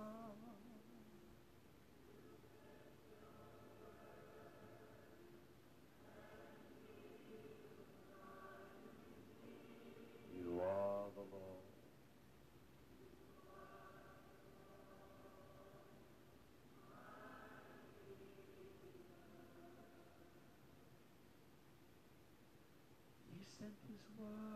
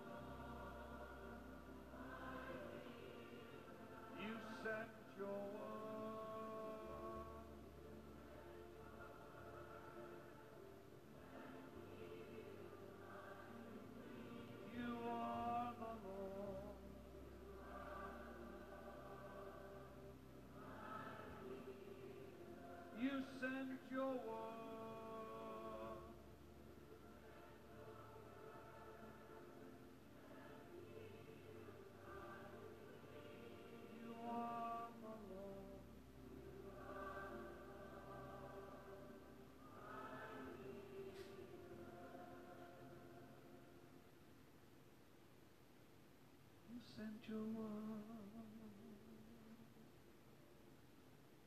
I need a mom.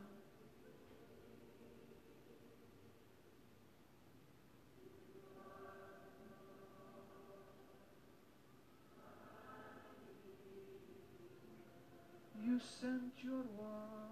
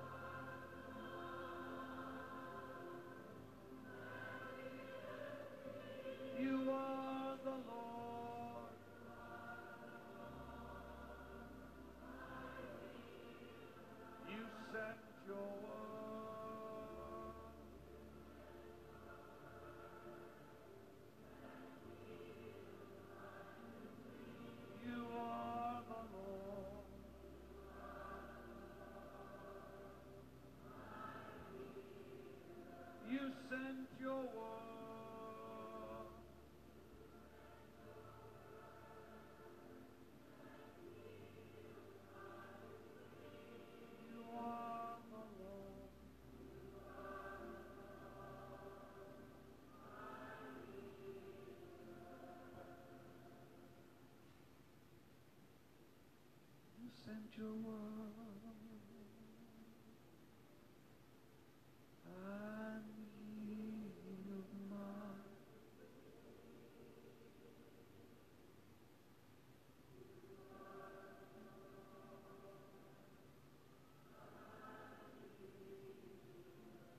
You sent your word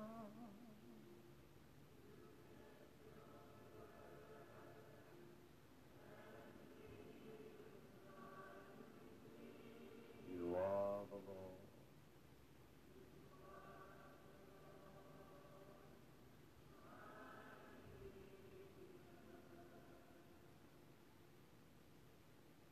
He His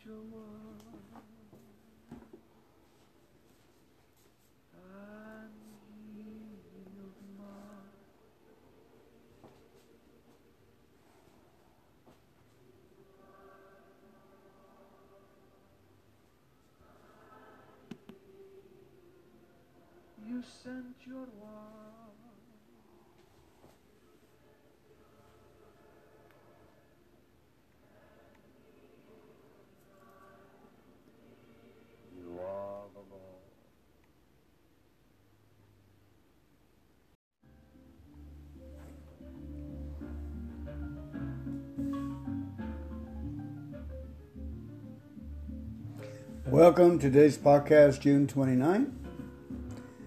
Faith to Faith by Gloria Copeland. Be willing. The scripture for today is Isaiah 1:19. If you be willing and obedient, you shall eat the good of the land. Isaiah 1:19. A healthy body, enough money to pay all your bills, and extra to invest in the work of the gospel, a godly marriage, and happy, healthy children peace of mind, God has prepared a banquet full of blessings for you. But those blessings are not just going to fall in your lap. You must be willing as well as obedient if you're going to eat the best from God's table. So be willing. Don't be willing for Satan to put sickness on your body. Be willing instead to be well and honored in Jesus' sacrifice at Calvary. Refuse to accept anything less than divine health. Don't be willing to live in lack, but be willing instead to live in divine prosperity and abundance. Refuse to allow Satan to stop the flow of God's financial blessings to you. Be willing to receive God's best plan for your marriage and your children. Don't settle for the norms of the world. Live above them in a home full of love and harmony. A home that is what God meant it to be. Don't allow Satan to substitute anxiety and ulcers for the peace and undisturbedness that Jesus bought for you. Be willing and obedient to cast all your cares on Him, for He cares for you. Refuse to be robbed of the banquet of blessings that has belonged to you since you become a believer. Be willing to eat the good of the land. Amen. The word of the Lord. Now let's do the same thing in Spanish, please. Thank you. I love it. I love it. I love this kind of stuff. Beautiful. Esté dispuesto por Gloria Copeland. Gracias por venir y, es, y poner ser atento a la palabra de Dios. Empezamos con Isaías 1.19. Hay que querer y oír. Si oyemos y creemos, comemos bien de la tierra. Isaías 19, algo así. Un cuerpo sano, suficiente dinero para pagar las deudas, dinero extra para invitar, invertir a la obra del Evangelio, un matrimonio feliz, y piadoso con niños sanos, paz mental, Dios ha preparado un banquete lleno de bendiciones para ustedes. Pero estas bendiciones no van a caer en su regazo automáticamente. Usted debe estar dispuesto a ser obediente si quiere comer de lo mejor de la mesa de Dios. Así que esté dispuesto. No permita que Satanás ponga enfermedad en su cuerpo. Despóngase en camino. En cambio, a estar bien. Dispóngase en cambio a estar bien, a estar en honor al sacrificio de Jesús en el Calvario, no acepte menos que salud divina. No acepte vivir en escasez, sino en prosperidad y abundancia divina. No le permita a Satanás detener el detener las bendiciones económicas es de Dios para su vida. Determínese a recibir el mejor plan de Dios para su matrimonio y sus hijos no acepte las normas del mundo. Viva por encima de ella en un hogar lleno de amor, armonía, un hogar como Dios quiso que fuera, no le permite a Satanás reemplazar con preocupación y úlceras la paz y la tranquilidad de Jesús compró para usted. Propóngase a echar toda su ansiedad sobre Dios porque Él tiene cuidado de usted. No deje que le roben el banquete de bendiciones que le pertenece desde que se hizo creyente. Esté dispuesto a comer el bien de la tierra. Gracias por escuchar.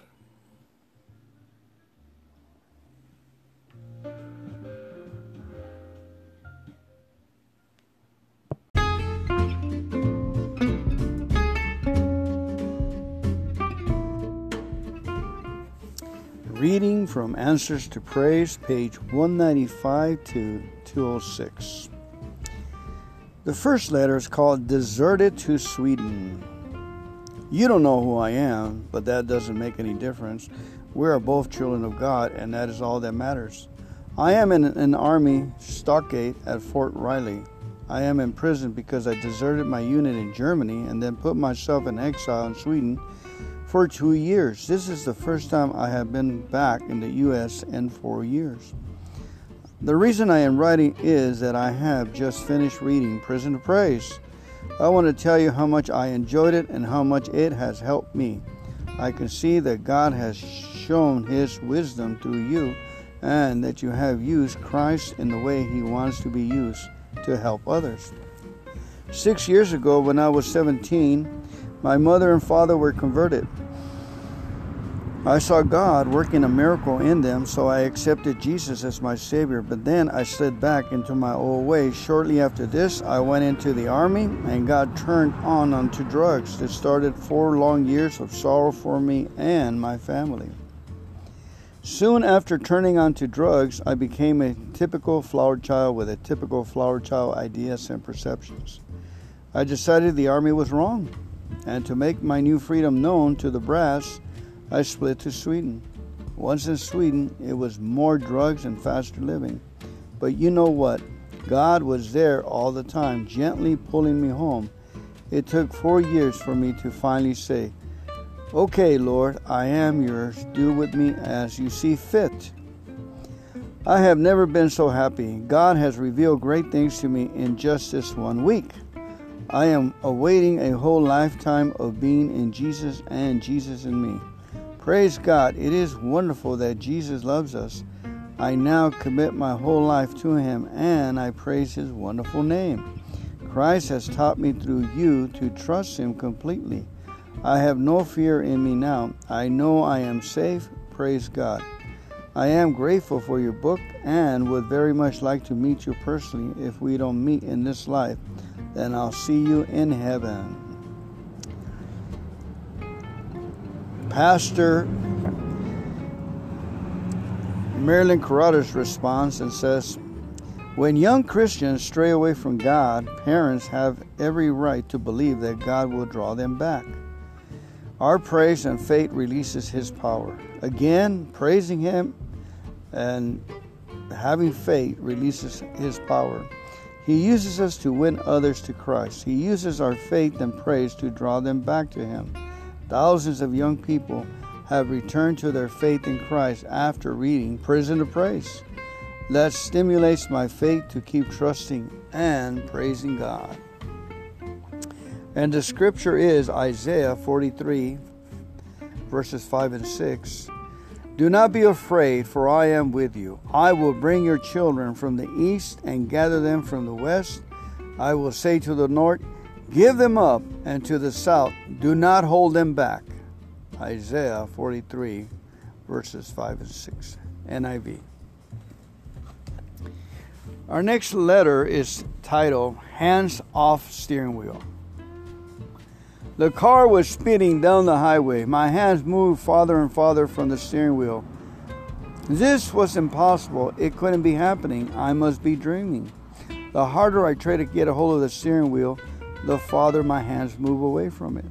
An irresistible power was forcing my hands towards the sides of the automobile. I have never felt that power of God before. I didn't believe such a power existed. These words were poured from a teenage boy as he recounted to his father his experience of, of two hours before. It really had started a long time ago when he had decided he no longer wanted to have anything to do with his parents' religion. God was for people who didn't have anything to do with their time. He had a lifetime of excitement ahead of him and didn't want the burden of trying to be religious. His parents prayed fervently for him, but nothing seemed to improve. They tried restricting their son when he became too belligerent, taking away his privileges. They tried more prayer, more generous portions of kindness and love, but nothing did any observable good. Their son became more enamored with staying out late at night, drinking, using foul language, and drugs. As his parents realized what was happening to their son, fear gripped their hearts. The son they loved so much was throwing his life away, and they felt helpless. To make matters worse, the father was a Baptist preacher. All of this made it look to others as if there must be some sinister wrong in the preacher's house.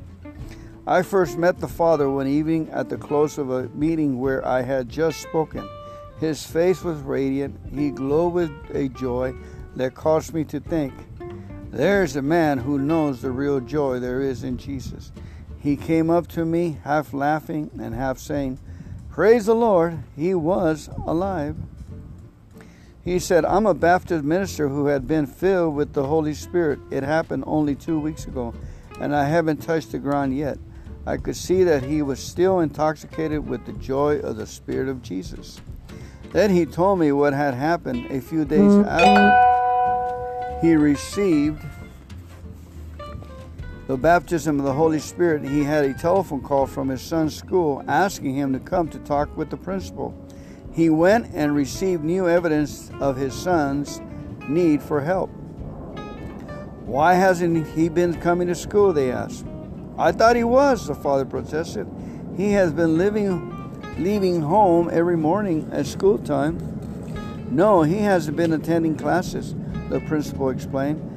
I've just learned that he has been going out into the mountains to a cabin with some other boys and spending their day drinking and smoking pot. You are going to have to do something with him. On the way home, the father felt discouraged meant draining off the new joy he had received.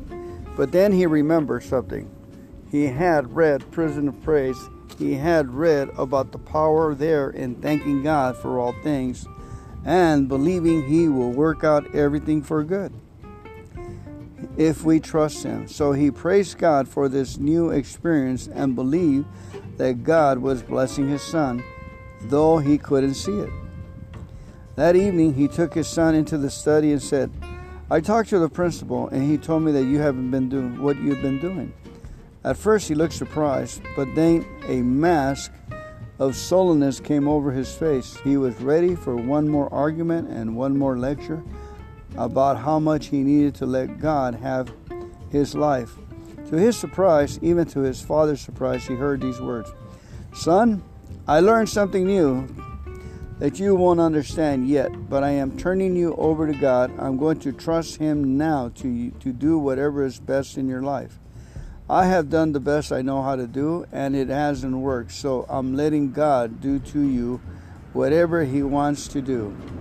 I have a peace about you now, and I am thankful for you exactly as you are. The old man has really flipped his lid now, the boy thought. The father then had to leave to attend a meeting at his church. He was still filled with the joy. Christ was truly bearing all his burdens for him. When he returned two hours later, his son was sitting on the couch, laughing and crying simultaneously. He sat down beside him and asked, What's wrong? Why are you crying and laughing at the same time? When you left, I went out to the car and decided to look up some of my friends for some excitement. As I was driving down the road, a powerful force pulled my hands off the steering wheel. The father's first thought was he's wrecked the car, but then he realized he had seen the car out in front when he came in. When I was terrified that the car was going to wreck, I heard a voice. It said, Turn off the engine, turn off the road, and stop. I heard the voice, but I couldn't tell where it was coming from. I tried again to reach the steering wheel so I could pull off the road, this time my hands easily reached the wheel and I pulled over and stopped. Your father gave it you to me. Your father gave you to me. The voice spoke to me again, and I knew it was God. But then I thought, it couldn't be God. He doesn't even exist. Now will you repent and ask for my forgiveness? The voice said. Suddenly, I realized that a sinner I was. I could feel and see and understand how miserable a person I had become. I started to cry and kept asking God to forgive me. When I had asked for forgiveness for everything I could think of, I felt a kind of a joy filling up inside me. I laughed and cried. I haven't stopped since. And the father told me this story. He had to stop occasionally to say, Praise the Lord. God has done something for him because he has believed God. His joy was full and overflowing. And the scriptures 1 Peter 4:11 In all things God may be praised through Jesus Christ.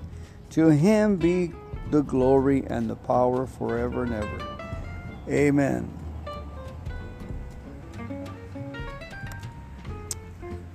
Our next letter is called Day Before Christmas. The day before Christmas, my husband left me and our three children. He left us no food, no presents, no money, nowhere to go. He said he would never be coming back, and I have not seen him since. Perhaps you can imagine the absolute terror that I felt. The only solution that I could think of was for a sudden end to my own life and that of my children. When neighbors heard what had happened, they came to offer their help. They couldn't do very much for me since they don't have much themselves, but they gave me a copy of your book, Prison of Praise. As I read it, the fear drained out of me. I knew that Christ was here with me. I have been a Christian for a long while, but I never knew that God could help me so much when I had problems. Though I am still alone with my children, I have a feeling I never have before. It's like, wow, God really does love me, even if no one else in all the world loves me. He does. I know that He is working out my life and my children's. I know there isn't much I could do but trust Him. But as I trust Him, I'm having so much fun. My husband didn't want me teaching the children about Jesus, but now I am free to teach them anytime. We have so much fun singing and laughing and talking about Jesus. Thank you for writing this book. Merlin Carothers comments At times, a parent may be more detrimental to children than good. It is not difficult to see that God sometimes permits a divorce to protect children. They may not understand at that time, but in years to come or in eternity, each one will understand. O Lord, I will honor and praise your name, for you are my God. You do such wonderful things. Isaiah 25 1. O Lord, I will honor and praise your name, for you are my God. You do such wonderful things.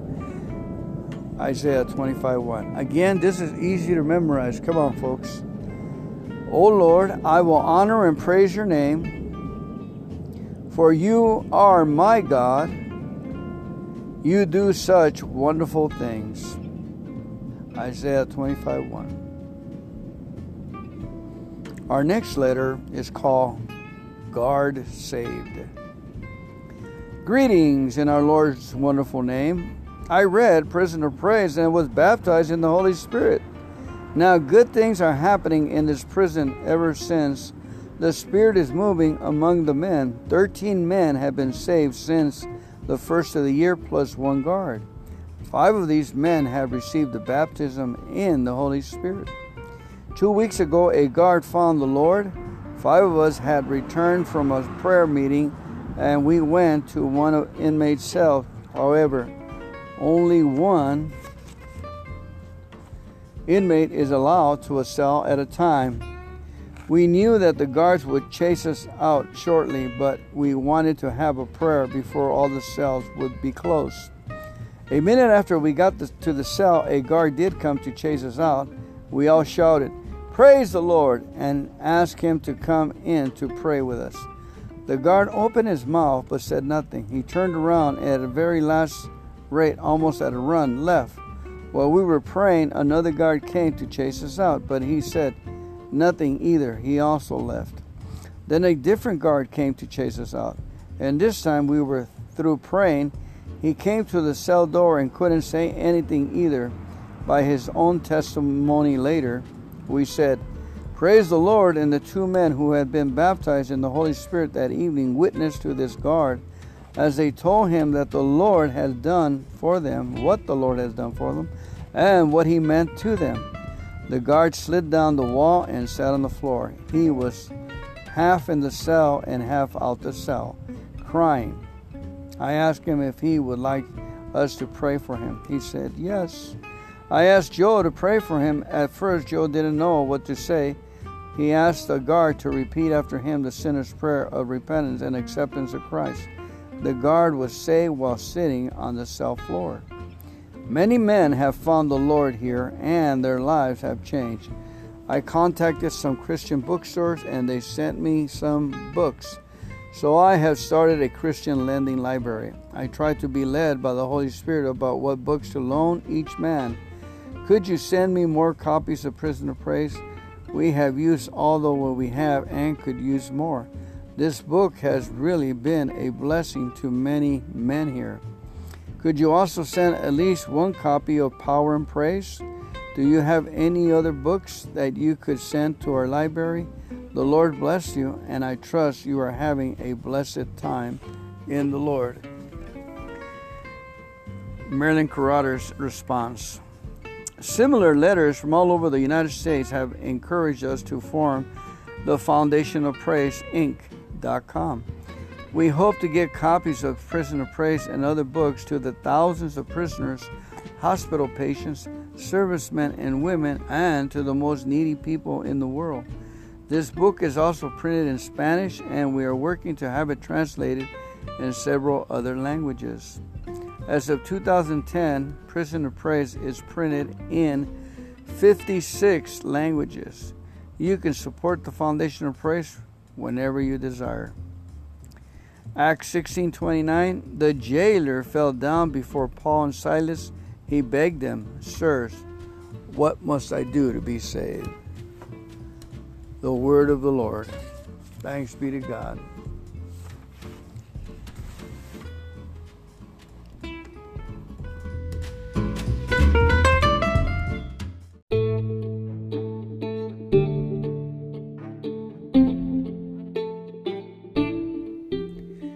Welcome, good morning to today's podcast. Let's go ahead and open it, see if we can get the wisdom of and uh, the talents and the joy of God into our little five minute discussion here.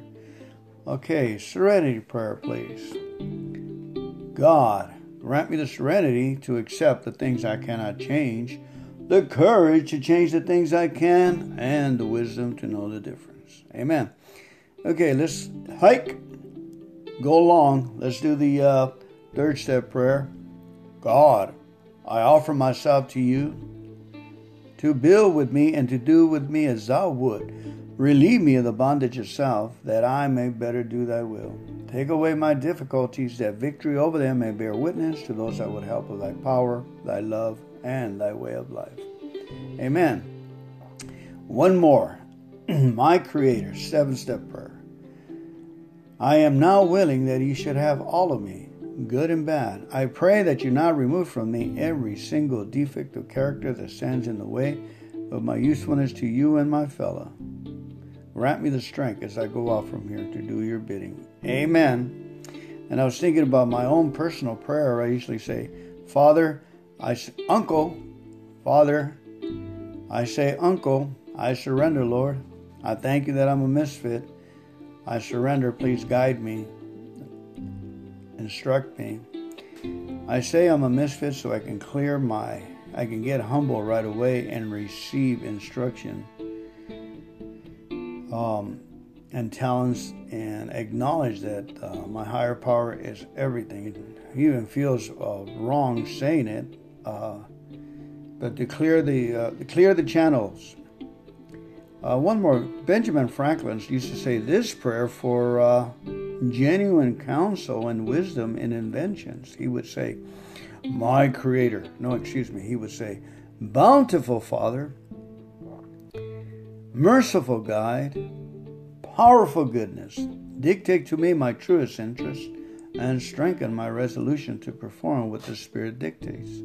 Accept my kind offices to your other children as the only way to pay back for your continual favors to me. Amen. Okay, that's enough in prayers, you probably say. I wanted to uh, point out some scripture here. Today, today is the 20th, so I was going to. Uh, Proverbs 20 has a lot to say about uh, waiting on God, being expectant, okay? You know, we always have offenses coming our way and uh, Proverbs 20 22 says, uh, in the Amplified Bible, says, Do not say, I will repay evil. Wait expectantly for the Lord, and he will rescue you. I mean, notice that right say, uh, do not say, do not speak it out loud. We have power in our saying, so it says, do not quote this. Don't say, I will repay evil. As a matter of fact, we will say, I will pray and bless my enemy, and I will wait expectantly for the Lord and what to do, for he promises to rescue me. Okay, that's the proper response. Um, and then in verse 18 says, Purposes and plans are established by counsel. in another place it says, uh, God was mad at the Israelites for not waiting for his counsel. So our purposes and our plans are established by us waiting on God's counsel. And only with good advice do we carry on. You know, we carry on our wars against uh, poverty, ignorance, apathy. Amen. Heavy stuff this morning, huh? It's interesting that the Lord has said, the hearing ear and the seeing eye, the Lord has made them both. Uh, to be grateful and thankful. Thankful, Lord, that He can give us ears to hear and eyes to see into the ways of the of the Lord. Okay. And there's a couple of more scriptures says right here. If you cease to listen to instruction and ignore it, you will stray away from the words of knowledge. Oh, yeah, we'll keep some words, but straying away from the words of knowledge, and that's what alcohol did to me uh, competition and, and not, I strayed away from the words of knowledge. And what happened? More destruction came. I took more chances. You know, um, I became wayward and crooked in my mind, and I found no good. I became pessimist, and a willful and contrary tongue was my calamity. So what happened as soon as I started thanking God that uh, I was a misfit, uh, God forgave me, and uh, my happy heart came into my heart and and good it was good medicine and cheerful mind work healings. That right there was my saving grace and that's what i found in alcoholic anonymous. Uh, cheerfulness. It's going to be all right. And i was restored. Thank you so much for listening today. Thank you for all the prayers. God bless you. Have a great day. Give them heaven